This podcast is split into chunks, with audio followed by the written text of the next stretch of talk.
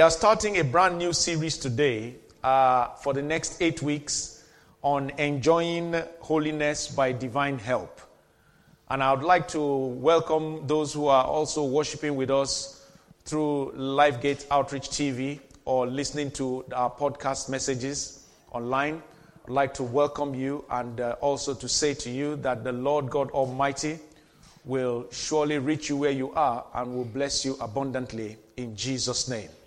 So we're truly grateful for the privilege that He's given to us to start this brand new series on enjoying holiness by divine help.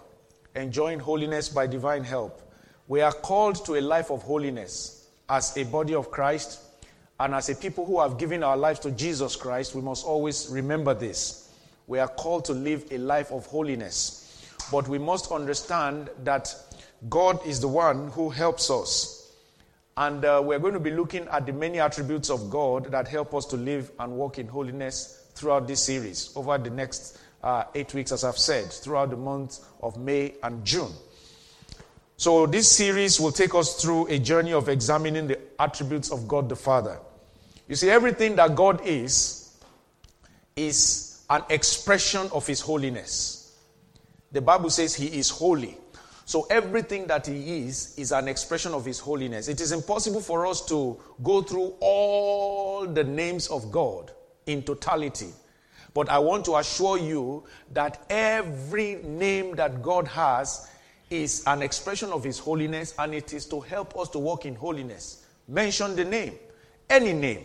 Jehovah Rapha, he is the God who heals us. And that expression of his holiness helps us as a people to also walk in holiness as He gives us divine health because He is Jehovah Rapha, the Lord that heals us. So we're looking at one of His very fundamental names today in our series as we start. The name Abba.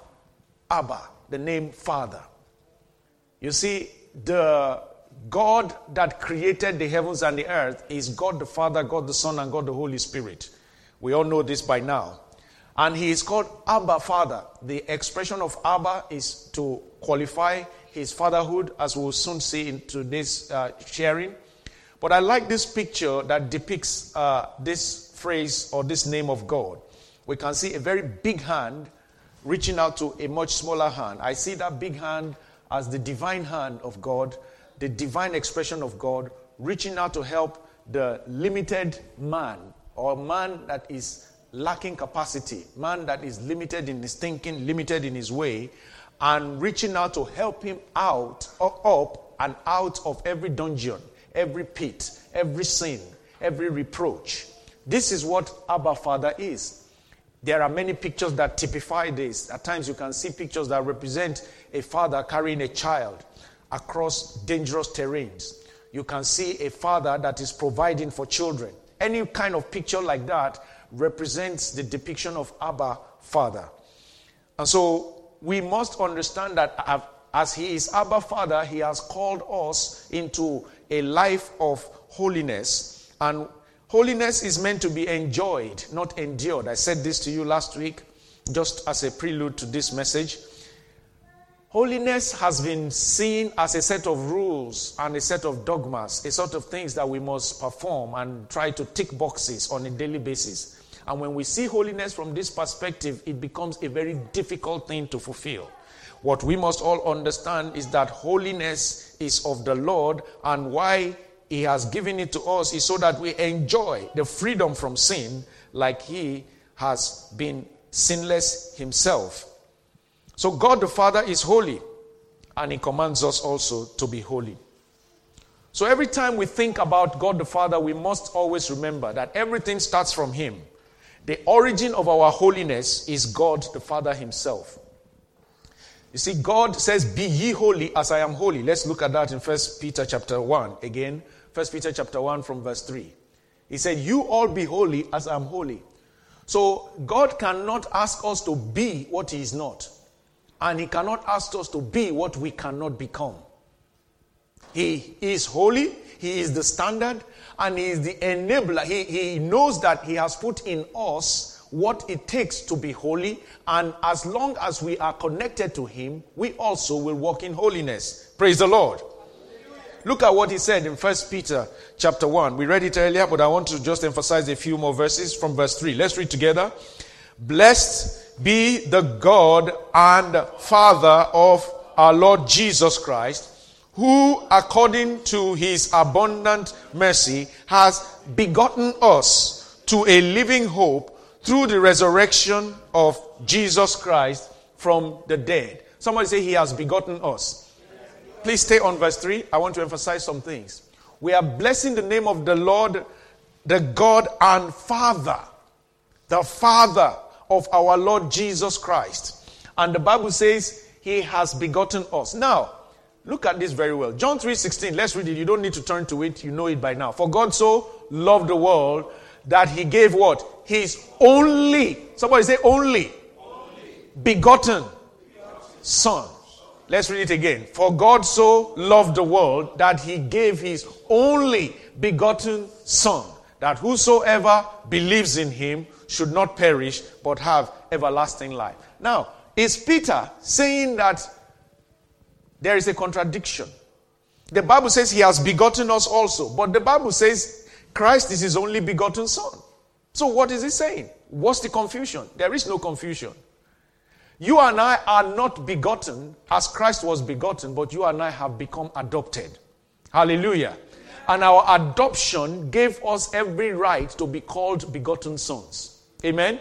And so we must understand this in the context that God has begotten us again to a living hope and he did it through the resurrection of Jesus Christ from the dead. Now let's go to verse 4. We're going to be reading a lot of scripture, so please make sure you are taking notes as much as you can so that um, you can reflect on these later on. Verse 4. Let's read. To an inheritance incorruptible and undefiled and does not fade away, reserved in heaven for you. Verse 5. Who are kept by the power of God through faith for salvation ready to be revealed in the last time. This is the inheritance that we have. And the Bible says that we are bought with that inheritance. It is incorruptible, it is undefiled, and it does not fade away. This is a kingdom we have been brought into that is not a kingdom that has an end. The Bible says when Jesus was to be born, he said, Of the increase of his government and of his peace, there shall be no end. So every one of us called incorruptible, called into this undefiled hope, we are called into a hope that is undefiled and will never fade away. It is reserved, the ultimate glory is reserved in heaven for you and I. And may we walk in the fullness of it in Jesus' name. The Bible says we are kept by the power of God through faith for salvation, ready to be revealed. Now, why are we emphasizing these things? We must understand that if God admonishes us to walk in holiness and He has reserved the glorious inheritance for us in heaven, we must also know that we are kept by His power. We are kept by His power. The, that is why Romans 1:16 Paul said, "For I am not ashamed of the gospel of Jesus Christ, for what? It is the power of God unto salvation." The message of the cross is the power unto salvation. So every time we meditate on the word of God and we meditate on God the Father who has called us into this glorious inheritance, we give ourselves the energy and the impetus to continue to walk in the kept power through faith so that we can uh, attain our ultimate salvation. The reason why we find it difficult to walk in holiness as a body of Christ is because many times we are trying to walk in line with our flesh and our efforts and our energies. And what we must realize is that God never called any man to walk in their own effort to be holy. In fact, He said there is no kind of righteousness that we can put up by ourselves that can ever be acceptable. We are made righteous in Christ Jesus because of the resurrection, and we are kept by the power of God the Father, who through faith that we believe has kept us for salvation. So, this is why he admonishes us to be holy. Let's go on. We are still in chapter 1. Let's go to verse 13. First Peter chapter 1, verse 13. It says, Therefore, let's read together. Therefore, gird up the loins of your mind, be sober and rest your hope fully upon what? The grace that is to be brought to you at the revelation of Jesus Christ. Please pause there a minute. When you and I got born again, there was a grace that was brought to us by the revelation of Jesus Christ. It is called the grace for conversion. So when that grace was released to us, we gave our lives to Christ and we became righteous. But the Bible says we must now rest our hope fully upon that grace that it is to be brought to us. So what is it that is to happen in the future? If we are born again now, what is it? He said that is to be brought to you at the revelation of Jesus Christ. Now I want you to know that in your faith walk, line upon line, precept upon precept, Christ is being revealed. Hallelujah. The Bible says in Colossians 1 27, we're not turning to it, but note it. He said that there is a mystery that was hidden from ages and for generations. He said that that mystery is Christ in you, the hope of what? Glory. Where God is taking you and I to ultimately is going to be attained as we continue to get a revelation of Jesus Christ. This is why we pray every day. This is why we read the Bible every day. This is why we fellowship every time. Because every time we worship, we gain a deeper expression of that revelation of who He is. And then our holiness and our holiness, our work of holiness is expressed in the power that it brings through that revelation. Praise the Lord. This is why a believer must never aim to do life without any of these things without prayer, without studying the Word of God, without sharing the Word of God, because the Bible says that gospel that we share is power unto salvation, and also without fellowship.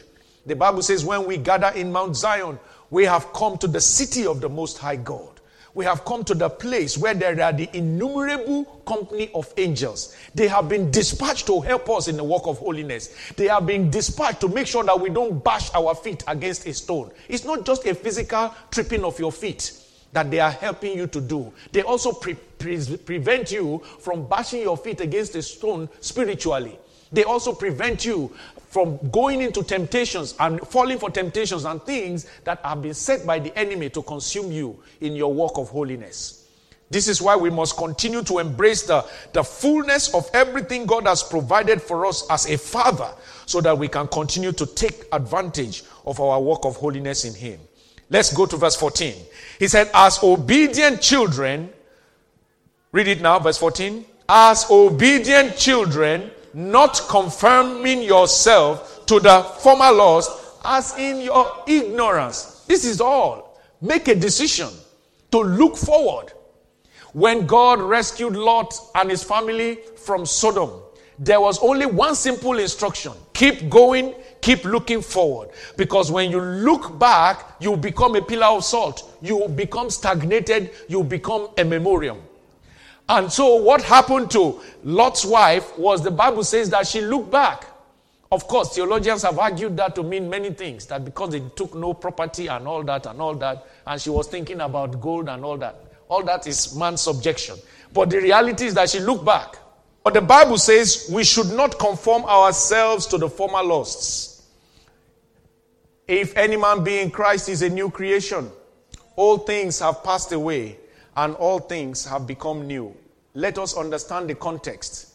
The former lusts do not die off, they do not vanish.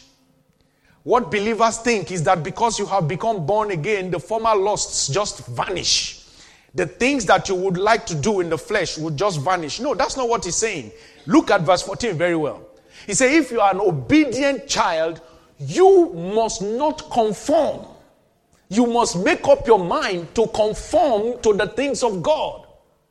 The Bible says in Romans chapter 12, he said, Do not be conformed to the pattern of this world, the former lusts, but be what? transformed by what? The renewing of your mind. You wash your mind by the washing of the water by the word. The more you get engaged with the word of God and you see God the Father and you appreciate what he has done and then you see the revelation of Jesus Christ, it helps you to continue not to conform to your former lusts. Verse 15. He said, But as you, let's read verse 15, but as he who called you is holy, you also be holy in what? All your conduct. Verse 16, because it is written, verse 16, because it is written, be holy, for I am holy. As he who called us is holy, we also must be holy. We should not conform to our former lusts. We should not conform to the pattern of this world, but we must be holy because he is holy. Hallelujah. Let's read verse 17 together, very loud. And if you call on the Father, who without partiality judges according to each one's work, conduct yourselves throughout the time of your stay here in fear. This fear is not the fear of the devil, it's not the fear of Satan, but the fear of what? God. Conduct yourself in fear and in reverence. Now, this is say to say to yourself, this is my responsibility. To call on the Father and to conduct myself throughout my time on this earth in the fear of God. This is my responsibility. This is my responsibility. So every day I wake up, I submit and surrender myself to the fear of God. I say, Lord, help me today to conduct myself, my, to conduct myself in the fear of God. Now, don't get me wrong, this is not about trying to live right. This is about a submission to the power that helps me to live right. This is about a humility before God, saying that, Lord, you are the one who judges without partiality, according to each one's work, to each one's determination to have a walk with God. So we are to manifest true sonship of the Father, who through adoption has made us joint heirs with Christ, his only begotten Son. Romans chapter 8, verse 15. Romans chapter 8, verse 15. Somebody say, Abba Father. Abba, Father. Say, I love you. I love say, Abba Father. I thank you. Romans chapter 8, verse 15. Let's read that together. For you did not receive the spirit of bondage again to fear, but you received the spirit of adoption by whom we cry out, Abba, Father. Verse 16. The Spirit Himself bears witness with our spirit that we are what? Children of God. Verse 17. And if children, then heirs, heirs of God, and joint heirs with Christ. If indeed we suffer with Him, that we may also be glorified together. Hallelujah. We must understand that we have been adopted the Bible says we did not receive again the spirit of bondage to fear, but we received the spirit of adoption. The power of adoption, like I explained earlier on, is the power that translates a person completely into another family that they were not biologically linked to from the beginning. By the grace of God, I'm blessed with three children biologically on this whole earth. Everywhere the record is those three children. But the reality is that if I adopt, officially adopt 30 children, and the papers are put through and they begin to bear my name, those 30 children have every right, like the three that were born biologically, to also say, Father. And everywhere they go, they say, Who is your father? They mention my name because they have been adopted by my own free will. They have been adopted by my own desire and my own intention and my own agreement and my own power. I have adopted them and they have legally become mine. This is what the Bible says. We did not receive the spirit of bondage again to fear, but we received the spirit of adoption. So we also can cry, Abba, Father. The same way Jesus on the cross said, Father. Into your hands I commend my spirit. The same way he said, Father, why, my father, my father, why have you forsaken me? When the father had to look away because of your sin and my sin, just to complete this process. But as soon as the Father, whose eyes will not behold iniquity, could let his son take on the sins and nail them to the cross, he opened his eyes again and the son said, Father, now into your hands I commend my spirit. The same right and the same way he was translated from that point to sit at the right hand of God the Father is the same way we have God manifest in uh, translating our lives every time we also cry, Abba, Father. Hallelujah. Your life will never remain the same when you understand the spirit of adoption. Your perception of who you are, your ability to live for God and to live in the holiness of God will never remain the same again because you understand the spirit of adoption. Being adopted into the family of God, we have been redeemed from the curse of sin because we are now joint heirs with Christ Jesus.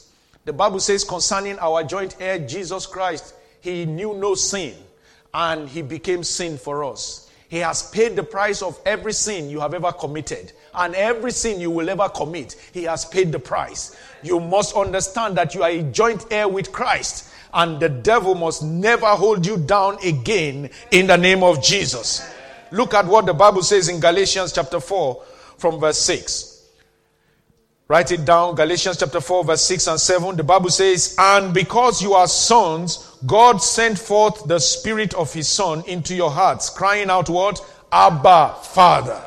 Verse 7. Therefore, you are no longer a slave, but a son. And if a son, then an heir of God through Christ. Hallelujah. You are no longer a slave. Tell your neighbor for me, you are no longer a slave no longer a slave to sin, no longer a slave to Satan, but you are a son. You are a son.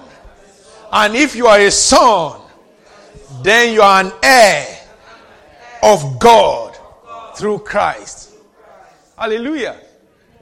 This should bring you joy on a daily basis. The name Abba Father is one of the most significant names of God. I want you to come along this journey with us over the next eight weeks. We'll be looking at some names of God.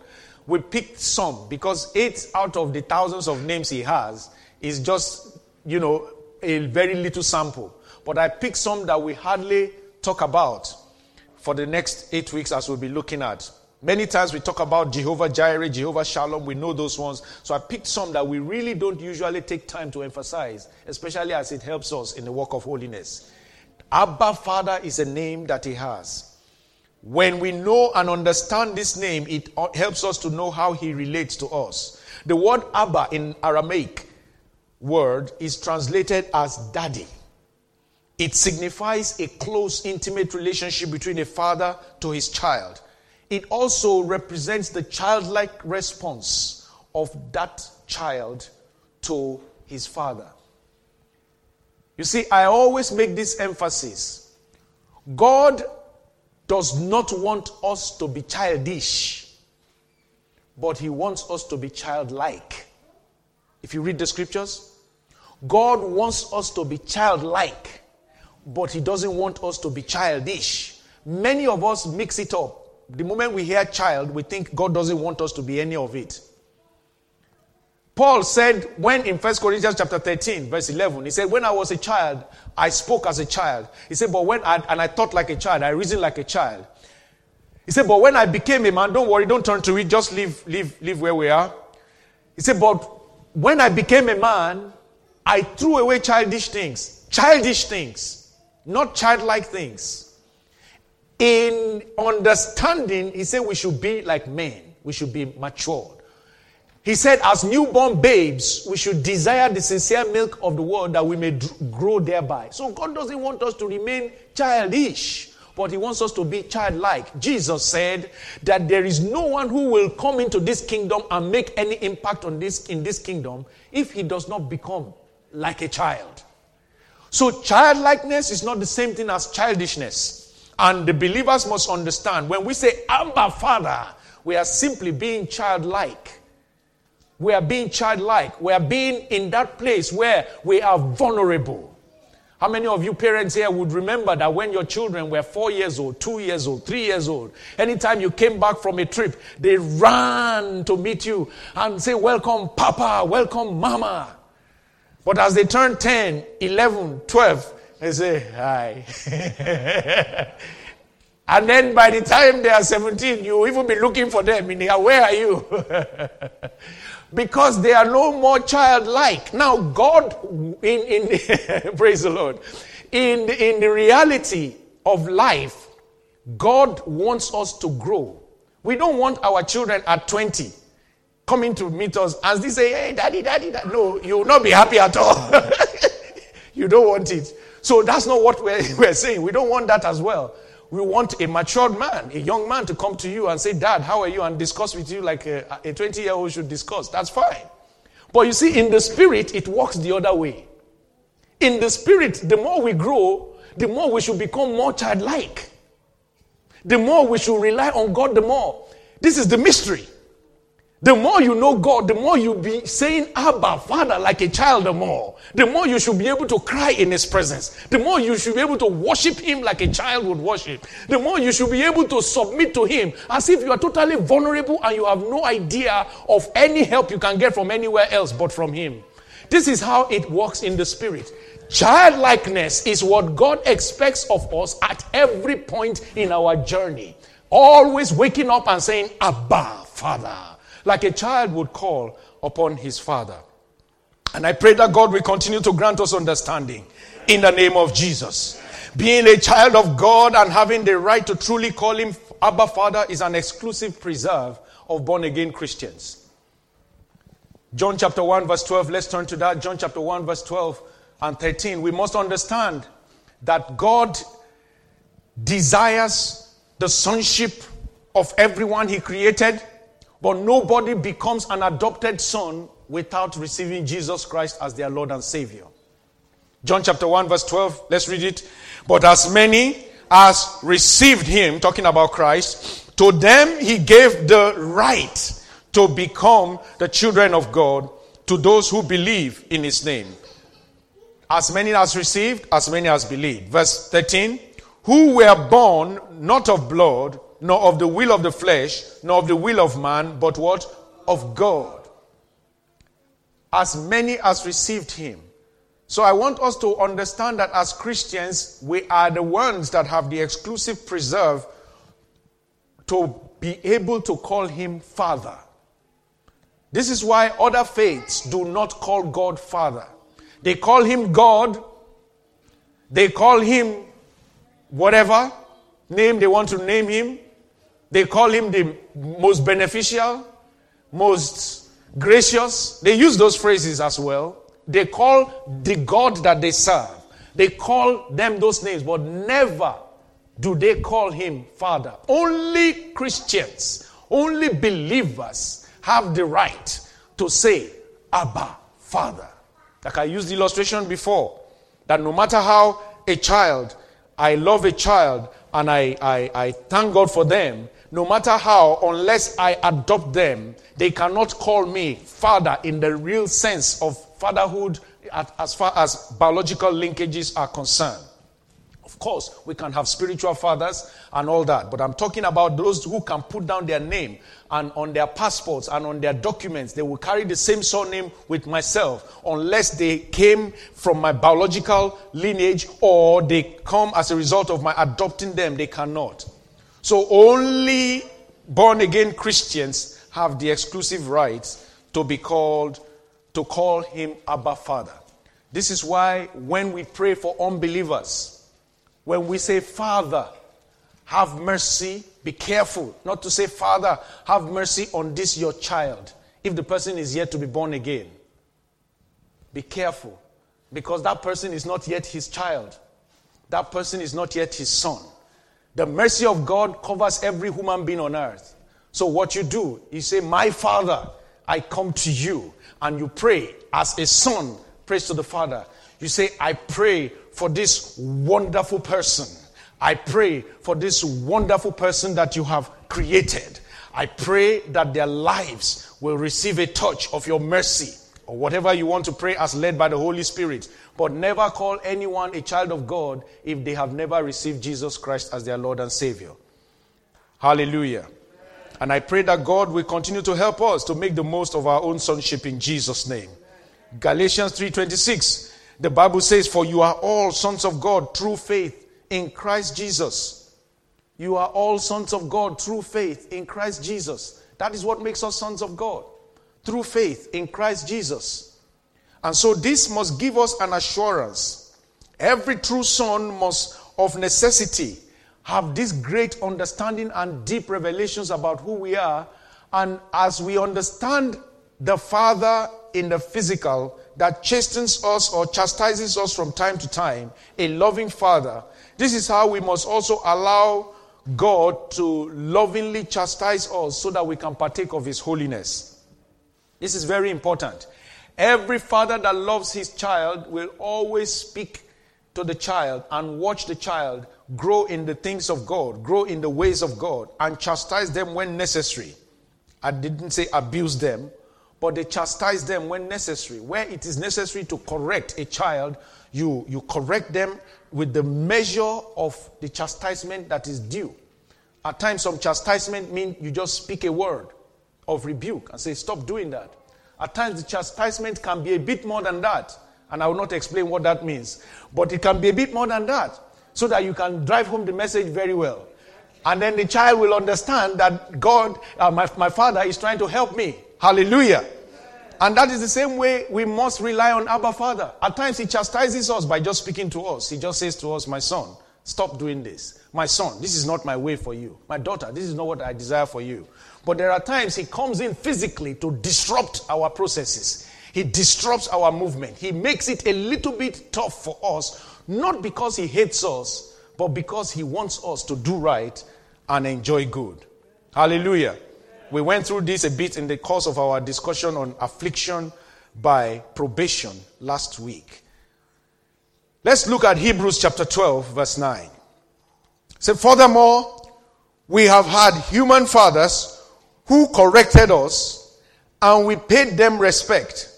Shall we not much more readily be in subjection to the Father of spirits and live? We pay them respect. My father, by the grace of God, is 84 years old this year by September. And my mom just turned 82 just a few days back on the 1st of May. And uh, I called them uh, uh, uh, a few days back, and we were just talking, and we're remembering a lot of things. Every time I speak to my father, I thank him. I thank him for the discipline I thank Him for the way He brought us up to fear God, not compromising. I thank Him for the way He made us see life in good time. At that time, we did not like it.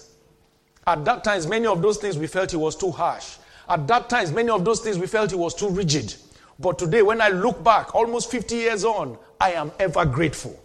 The Bible says that when we have such parents, we show them respect. Shall we not much more be readily in subjection to the Father of the spirits and live? The fathers who gave to us, who gave birth to us physically, we respect them because of how they, they raised us up. How about the Father of the spirits? The Bible says anyone who is born of God is a spirit. John chapter 3, verse 8. Yeah? Anyone who is born of God is a spirit. So we are all born again. He is our Father and He is the Father of the spirits. He said, Won't we respect Him and live? That, that word live there means would you respect him and live like him? Eternal life. A life of holiness, a life that is devoid of sin, a life that has mastery over the things that the devil keeps bringing our way. Praise the Lord. Verse 10. He said, For they indeed, these are natural fathers now, they indeed for a few days chastened us as it seemed best to them, but he, God, the Father, for our profit, that we may be partakers of what? His holiness. He chastises us so that we can be partakers of His holiness. Verse 11. Let's read verse 11 together. Now, no chastening seems to be joyful for the present, but what? Painful. Nevertheless, afterward, it yields the peaceable fruit of righteousness to those who have been trained by it. May God continue to allow us to be trained by it in the name of Jesus. It's just a matter of time. When you come through that process, the Bible says, like we read last week in the book of Job, he said, You will come through that process and you will become refined as pure gold. Your life will be qualitative. Your life will be deep. Your life will have the roots. The reason why believers are wishy washy today is because we are not allowing God the Father to chasten us. We are not waiting patiently. People would get angry and leave churches when the word of God is hitting them and they should take it and be transformed and allow their lives to be deeper and be trained by it. They get angry and they leave. And then they go to the place where it seems as if they're going to be okay. But give them another one or two years at the most. They will leave again. Because they are not willing to endure the pain of chastisement. They are not willing to endure the pain, the pain of being in a place where everything has already been provided by God only for us to grow in it. This is the difference between the prodigal son and his elder brother. The prodigal son could not wait. He left. And the father knew that this guy has no capacity to go and live on his own, but he left him to go. And that was why the moment he came back and the elder one was not happy and was furious that they were celebrating his return, the father said to him, He said, Why are you upset? Everything that I have is yours. I only need you to grow and be matured in this empire. There is nothing here that is not yours. Hallelujah. But the younger one could not endure in the place of that discipline where they are still confined and they know when they come in and go out. He wanted to go and live by himself. This is the problem in the body of Christ today. This is why we're finding it difficult to disciple people because we ourselves, in many cases, we have been in the faith for five years, 10 years, 15 years, 20 years, but there is no deep uh, revelation of God and not being chastened, not being trained by it enough. So we are finding it difficult to guide others and bring them up in the faith. There is no way you can disciple people and take them through a journey you have never been. No way. No, we must all understand very clearly that God's intention is that every one of us be chastened by it. Some of us have seen things that have long gone. How many of you have ever been this close to a knife of a militant that is about to kill you? How many? How many of you? Where, where there is an Islamic riot and they are killing Christians, you saw somebody being slaughtered in your front like this, and you are in the mob, and you, God just delivers you by a nick of, of time that you would have been killed. How many of you? How many people have been to villages where there is no light, no power supply, no running water, and you were there for three days drinking muddy water just to preach the gospel, not doing engineering work, just to preach the gospel? How many? So when, when we are talking that we want to disciple strong Christians, we are saying that those are the things that gave us the foundation to still be on 30 years on. That doesn't allow the things that blow people away today to, to, to harass them. People who would walk miles just to get to church. As a 13 year old, I would leave our school. There was no uh, campus, uh, church uh, on, our, on our school premises. I was in boarding house.